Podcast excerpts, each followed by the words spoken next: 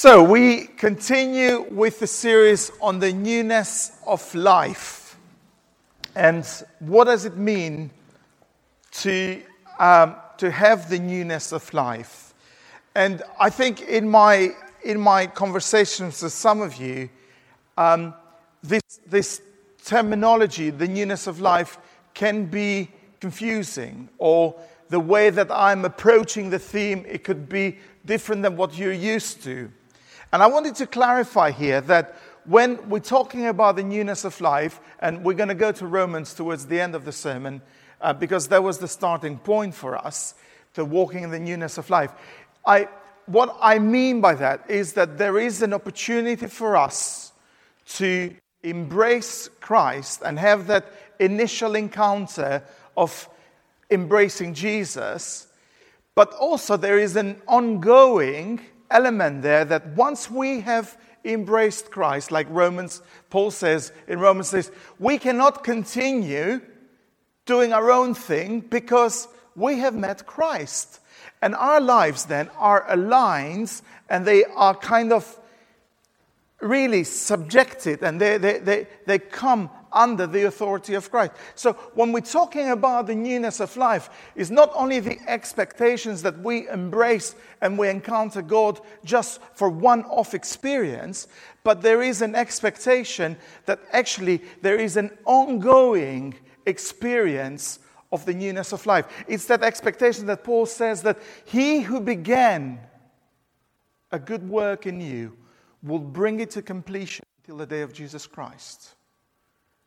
So, this is, this is when I talk about the newness of life, I talk about this, this new life that Christ offers us, and it meets us at a different point, and we are kind of doing this because God's Spirit is at work at us. And it's not like a New Year resolution that I'm going to do, I'm going to bring change about. It's allowing God to bring that change. So when we started, we started off three weeks ago, and we said that the newness of life begins when you respond to the reaching out, stretching out, loving arms of a Heavenly Father.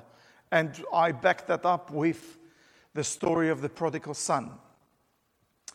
And uh, last week, uh, we used a little bit, um, very little bit of the Old Testament with three characters of how they responded to the opportunity to embrace this newness of life. Whereas today we're going to be looking at three, again, very little random characters of the New Testament and see what, what they did with that. Um, I don't know if you've got on your tables, but we've produced those uh, strips of paper as, as, as bookmarks. They're in the back. And the, the, the, the kind of the expectation that I have from us all, including myself here, is that as we've been reminded of who God is in this process of us giving the newness of life, that we, we recall that, who God is, reclaim that, preach it to our souls and to, to ourselves, and then respond. As a result of that. So, so this is what I'm expecting from you. This is what I'm expecting uh, from myself. So the first slide there is, is the, the, the newness of life is, is offered to us. And there is an invitation for us today to follow him. Uh, First Corinthians, I'm really sorry um, for there was a a, little error in the last week's slide, so this week I've tried to be a little bit um, more careful. Can we have the next slide, please, Brian? It's not working. Don't worry. So, the first verse that we're going to be looking at is taken from 1 Corinthians, verse 1, verse 9 of chapter 1. And it says, God is faithful, but by whom you were called into the fellowship of his Son Jesus Christ our Lord. So there is this calling element. And, and today, the newness of life begins with our response to the Lord's calling us to follow Him. Um, we're going to use some biblical um, characters to, to, to kind of look at the way that they've responded. And I had some, some earthly examples as well, but I think from what Ian has shared with uh, those four different instances, I think those are enough to make the point that what it means to, to, to the cost to follow Jesus and stuff. So the, the Lord calls us to follow him. And uh, the first character that we're going to be looking at is um, Matthew. If you open your Bibles in Matthew chapter 9, verses 9 to 13, we will read of a story of somebody who was in good terms um, with the Roman Empire because he had embraced the Roman and rejected his own culture and his own tradition.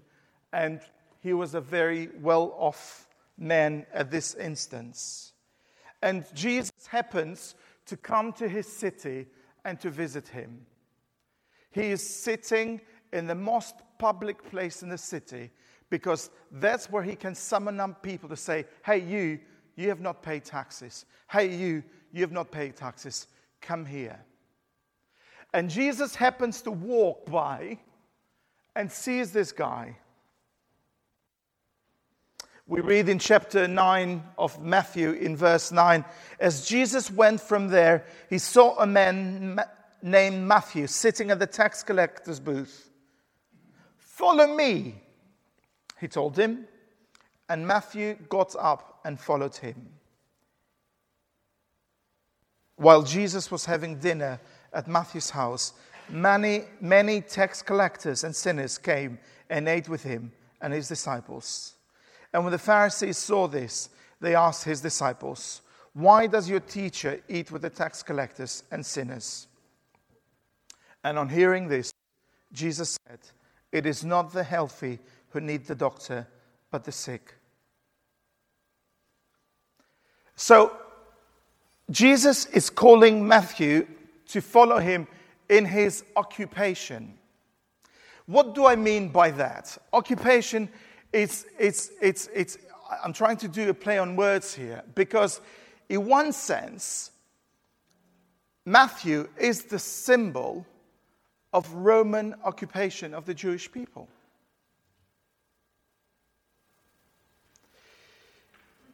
He is the symbol of an outcast of a Jewish society because he has set allegiance with the Romans. He is a symbol of a power that is oppressing the people because they happen to be, in this time of history, powerful and they're taking advantage of that. And then you've got Matthew, who finds, excuse me, himself in this occupation. What is it better? Is it better to set allegiance with the Romans and be well off? Or is it better to be occupied and not to be well off and still remain a Jew. And yet, Jesus sees him not only as a symbol, but Jesus sees him as a human being whom he loves and reaches out to him. And it's interesting how shortly Matthew deals with his own story when he writes it in his own gospel. Because Jesus is saying to him, Matthew, follow me. And it's one sentence. Matthew follows, and then he invites Jesus to his house and invites his friends to hear what Jesus has to say. So, when, we, when we're talking about this newness of life, not only Jesus wants to address the occupation, but he wants to give Matthew a new life. He wants to, to restore his, his kind of identity that is broken because he doesn't know what to stand for. Is it the Romans? Is it the Jewish? He, he is a castaway. He's cast off. He's, you know, people, people don't want, they just, he's, he's the mafia man in the town. And Jesus wants to reach out and says, No, I want to give you the opportunity for the newness of life. Matthew, follow me.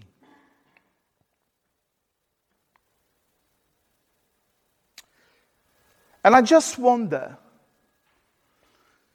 with carrying on with the thought of the occupation,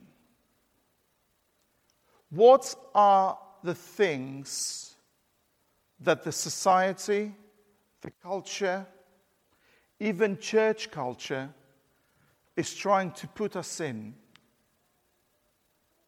that Jesus thinks otherwise? That Jesus wants to bring the newness of life. What are the verdicts? What are the sermons? What are the things that actually we are immersing ourselves in the culture that actually become occupying? They occupy us. When actually the call of Jesus is to follow. Perhaps you're sitting here today and perhaps you're, you're, finding yourself being torn a little bit like Matthew. The Jews, the Romans, what is it? And perhaps you're thinking, or oh, perhaps I'm occupied with this particular area and therefore this is hindering me to embrace the newness of life. And Jesus says, Follow me. Is your response immediate? Is your response with questions like Moses? Is your response with excuses like Jonah?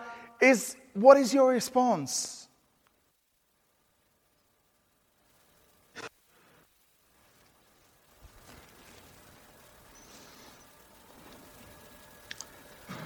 One of the things that is important to see here is that Jesus wants to give freedom to Matthew.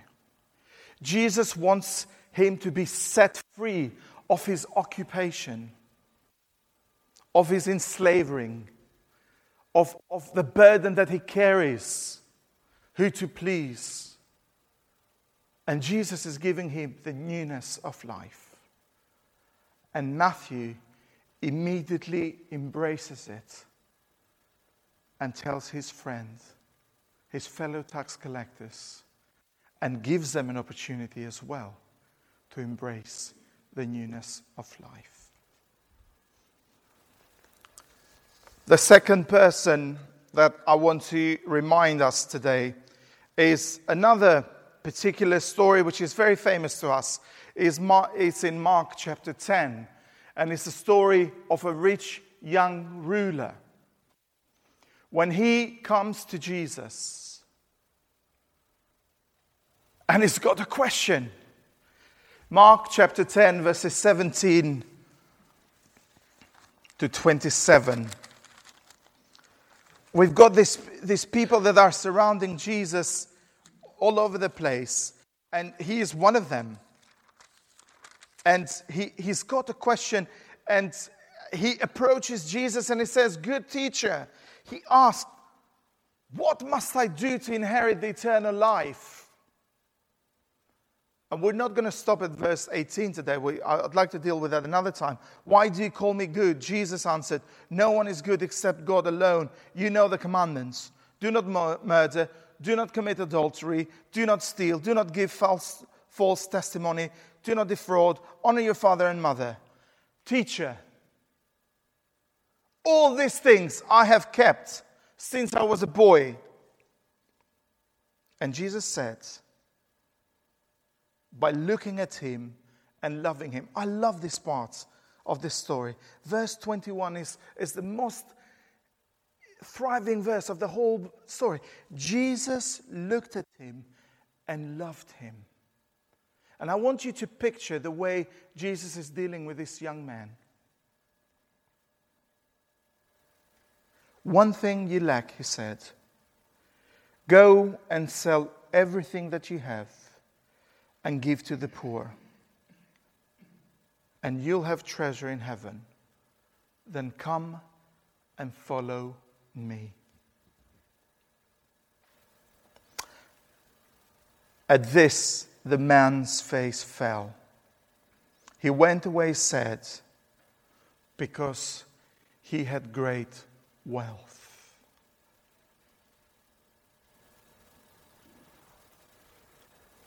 Jesus is giving the rich young ruler an opportunity to embrace the newness of life.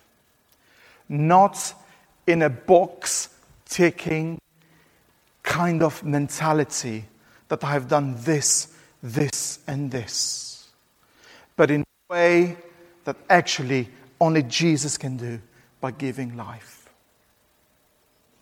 And it touches the conversation with the rich young ruler at something which is very close to his heart money, idols, status. Because that was what it was in that society. I wonder if it's the same nowadays. And I wonder that, that, that perhaps in order for us to embrace the newness of life that Jesus is offering us, we need to make sure that we're checking and we're alert that we haven't got any idols. Because that's where Jesus wants to bring the newness of life. What is our idols that perhaps they're hidden? What are some of the idols that actually we hold them dear, but they're not idols? We, we just we, we, we call them as passions. What are the things that we go to when it becomes difficult? What are the things that we're not prepared to give up because our own convictions? But Jesus wants this young ruler to be set free, to embrace the newness of life, to leave behind. He says, He looked at him and he loved him. And he said, You're lacking one thing.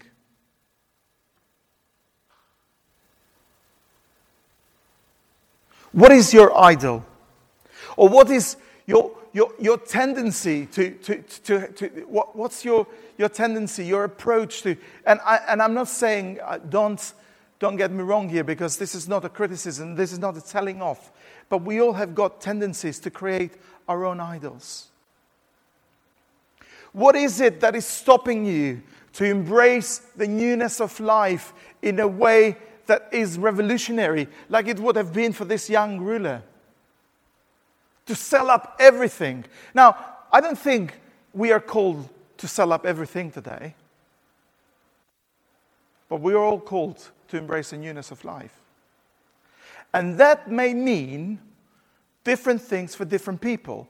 It may mean, like that couple in Kenya, to give up the comfort of their life because they feel called that God has called them to West Africa. I've met a lot of people like that in my life. It may mean that you really are, are, are living out your faith and you're telling people and you're bringing people to faith where you are. It may mean that God gives you that sense of call that you become a light and salt for your grandchildren if you're a grandparent. What is it that is stopping the rich young ruler to embrace the newness of life? I wonder if we've got idols that we don't want to talk about. I wonder that if, if we talk about that, we upset one another.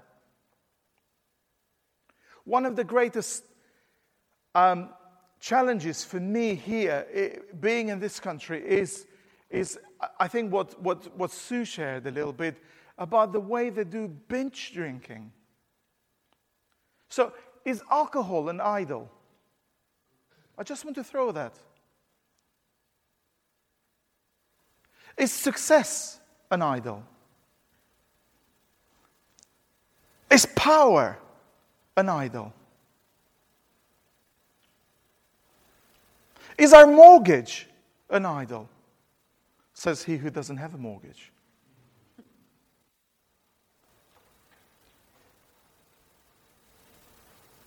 Perhaps you'll come up with other stuff that you think, perhaps these are the things that are hindering me to experience the newness of life. And it can be only one thing, because Jesus, that's what Jesus said to the rich young ruler you're lacking one thing. And when we're talking about Spirit of the living God, fall afresh of me, fresh on me, that's what we're saying. Melt me, mold me, fill me, use me. I am at your disposition. I want to follow you at whatever cost.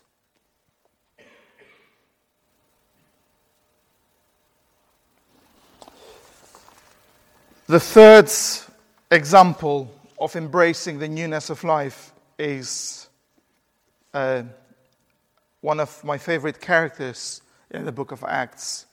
If you open your Bibles to Acts chapter 16, you'll come across a story of a lady who was not Jew by tradition, she just wanted to be a follower of God of the Old Testament. She was originally from Philippi, living, uh, sorry, she, she was from Thyatira, living um, and working in Philippi. She was a businesswoman, and she was just following a tradition.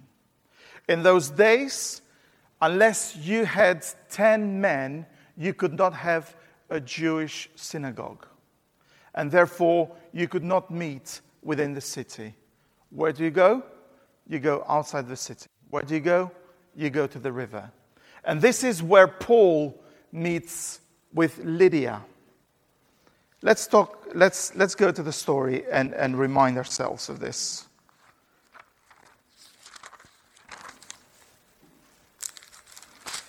This is in response, actually, to the Holy Spirit prompting Paul to go to Macedonia. There was one man had come to his dream saying, Come over to Macedonia. And this is the first encounter. So here we've got from Troas, we, uh, verse 11, we put out to sea and sailed straight through for Samothrace, and next day to Neapolis. From there, we traveled to Philippi, a Roman colony leading to the city of that district of Macedonia. We stayed there for several days. On the Sabbath, we went outside the city gate to the river where we expected to find a place of prayer. We sat down and began to speak to the woman, to the women who had gathered there. One of those listening was a woman named Lydia, a dealer in a purple cloth from the city of Thyatira, who was a worshipper of God.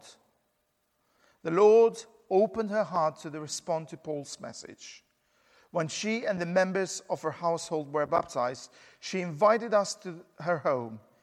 If you consider me a believer in the Lord, she said, come and stay at my house. And then she persuaded us. So, this is an opportunity where you've got somebody who is a follower of God, a worshiper of God. She doesn't know anything otherwise because Jesus has never been presented to her. The story of salvation of, of the Messiah. All she knows is how to do good business with purple cloth.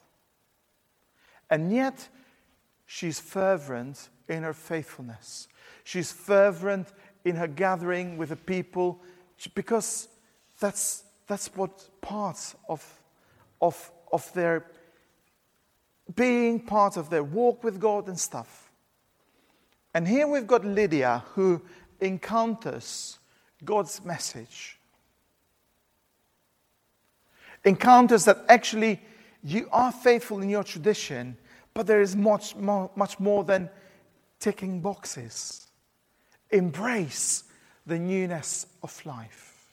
And again, it's fascinating to see how the response is so immediate that, that, that is, it's this, this great opportunity to see that actually Jesus has come to save me. Jesus has come to set me free. Jesus has come to, to, to look for me, to, to, to search me, to save me, to rescue me, to bless me, and I will embrace him.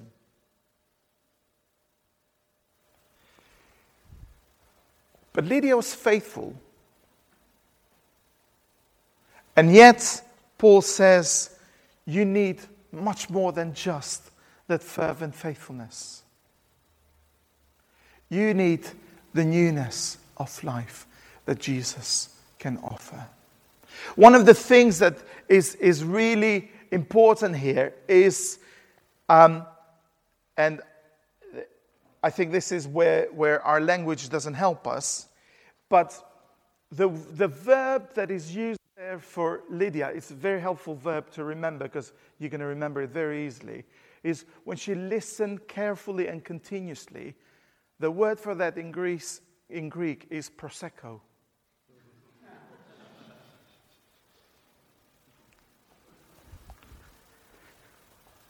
It's this, and that's what I say when I mean with the newness of life, that it is not a one off, just one off experience, and we carry on as usual. But it's this ongoing embracing of the newness of life. And that's what Lydia had. That in her faithfulness of God, she was looking for the next opportunity that God would speak to her and she will embrace that. That God will show her something and she'll go for it. That God will reveal to her something and she'll say, Yes, Lord.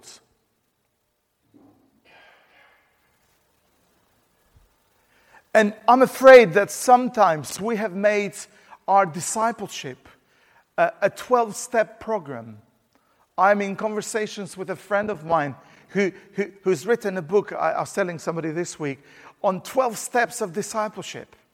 And, and I think my, my biggest fear about that is that what we're introducing is we're introducing a booklet that you say, if you did these 12 steps, you sort it. It's finished. Now, what's next? Whereas I think the, the, what we can learn from Lydia's attitude is that attitude that is the ongoing waiting, considering what God is saying to this. And that's where the newness of life, because that's how God reveals himself to us. When we give time and give attention to his scriptures, to his spirit, to lead us and to say, God, what is next? So today, you and I have got an opportunity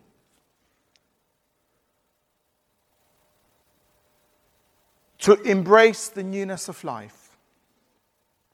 And God has challenged me today and has challenged you in some areas that perhaps are not comfortable.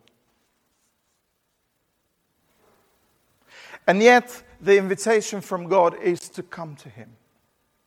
The invitation from God is actually those three points that we started the series from to recall who God is in this picture. Who is He that is inviting you to follow Him? And once we have recalled that, can we preach that to our souls and saying, But this is my Lord, this is my Savior, who actually today is challenging me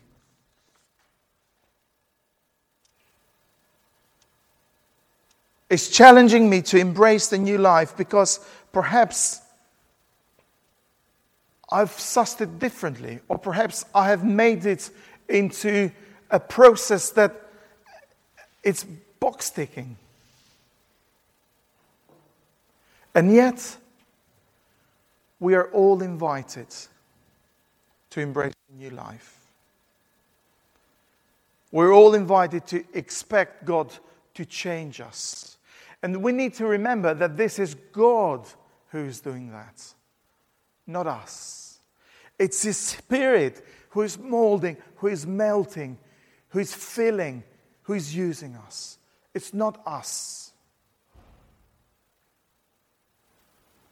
I want to give some time now for some space. And you've got the little bookmark there. Um, and then we'll leave some space time, and perhaps God has, has really challenged you in a particular area. I want you to be praying about that.